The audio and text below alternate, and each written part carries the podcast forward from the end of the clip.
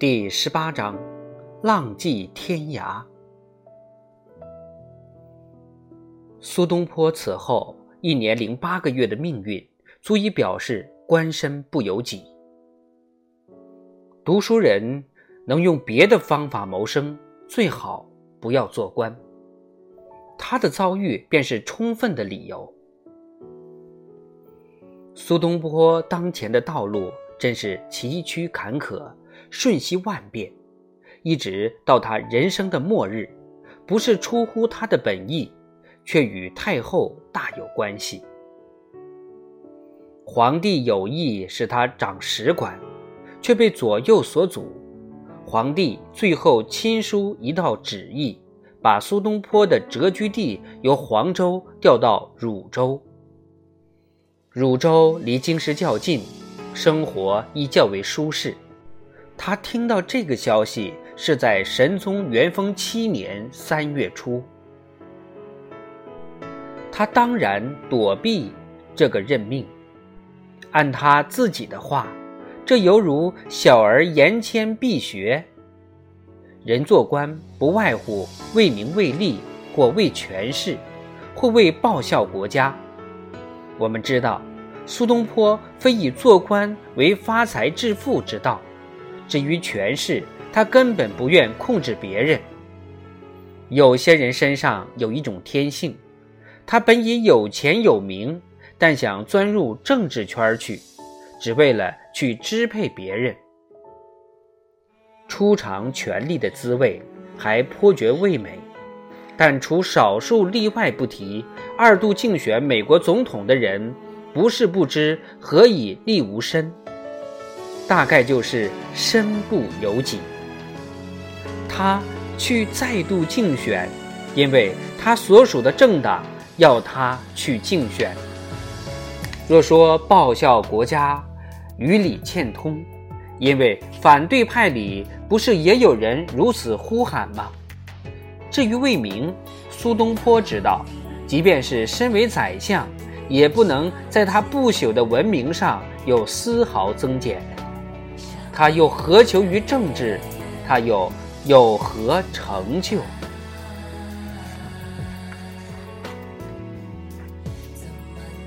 在三月初三，他还胸怀坦荡，与朋友畅游甚乐，在定慧院。后面商家花园逍遥终日，酒宴之后，他还在一个小楼上酣睡一觉。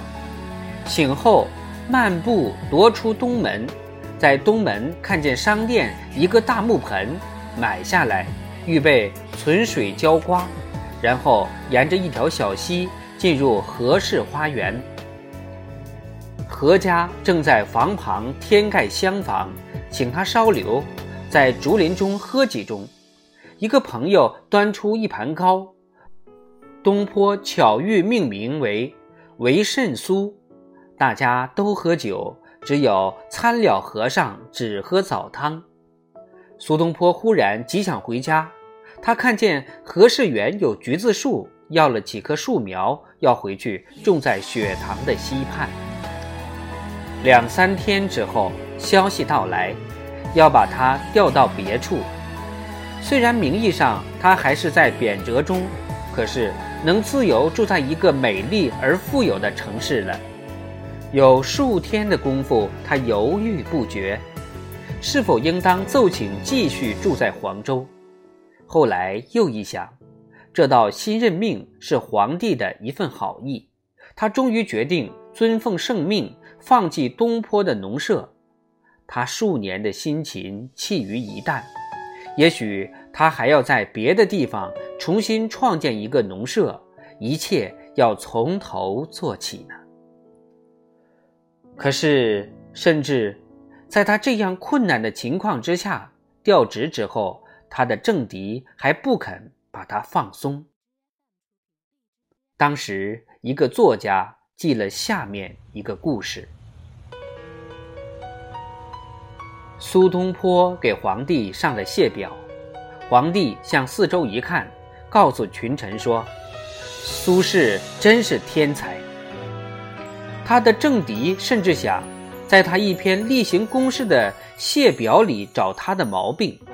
政敌说：“臣以为他在谢表里还是口出怨言。”皇帝感到意外，问道：“怎见得？”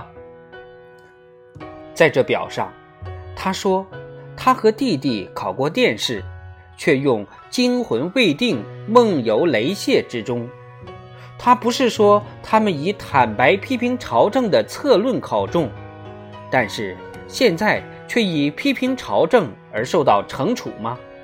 他是不甘心认错，还是诿过于人呢？皇帝泰然道：“我很了解他，他心里是好意。”小人因此才闭口无言。苏东坡准备搬家，也费了几天功夫。他决定先到高安看弟弟子由。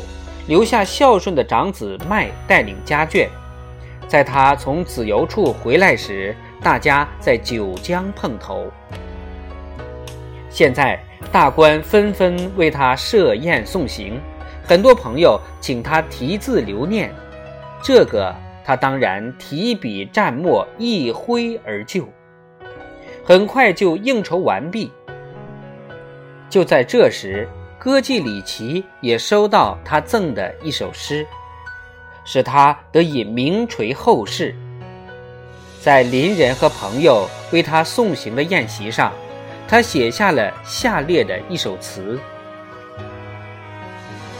归去来兮，无归何处？人生底事，来往如梭。待闲看。”秋风落水清波，好在堂前细柳，应念我莫剪柔柯。仍传语江南父老，时雨晒鱼蓑。一大群人送他启程，那群人里有士绅，有穷人，有各色人等。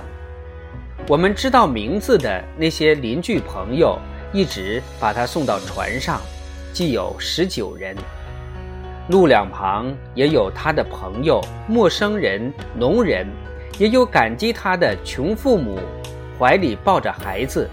那孩子的命，就是这位行将离去的文人搭救的。那十九个送他的人，一直送到慈湖。在苏东坡最后离去之前，大家又一起消磨了几天。但是另外有三个朋友一直陪他到九江，一个是老朋友陈造，另一个是和尚参了。他和苏东坡是在徐州认识的，后来在黄州突然出现，和他住了大概一年。在中国古代。没有人像出家人游踪之广的，不但因他们完全空闲行动自由，也因为他们走到何处都有他们的旅馆住，那就是有他们的寺院。参了决定到九江庐山去住。第三个朋友是道士乔童，他现在大约有一百三十岁，据传说。后来他又从坟里复活了，到了九江，苏东坡离开了他本要走的路途，又走了陆路一百多里，为了把这位老道士交给他在新国的一个朋友照顾。乔童喜爱鸟兽，永远带着他养的鸟兽一道同行。据子由说。最后，此一老人是被骡子踢伤而死的。又过了几年之后，一个和尚告诉子由，说最近在某处遇见另一个和尚。那个和尚说他自己是乔童，并且说在黄州结识了苏东坡。子由打听那个和尚的样子，说此话的和尚所描述的和那个老道士完全一样。在听这个故事的那些人之间，有一个是新国太守的儿子，他回家把此事告诉了他父亲。为了要证实乔童的死而复生，那位太守下令重开乔童的坟，只发现了一根手杖和两块胫骨，尸体不见了。苏东坡和参了一同游庐山数日，在数百和尚之中曾引起极大的轰动，因为消息在他们中间传开，大家都说苏东坡来了。苏东坡虽然只写了三首游庐山诗，其中一首成了描写庐山最好的诗。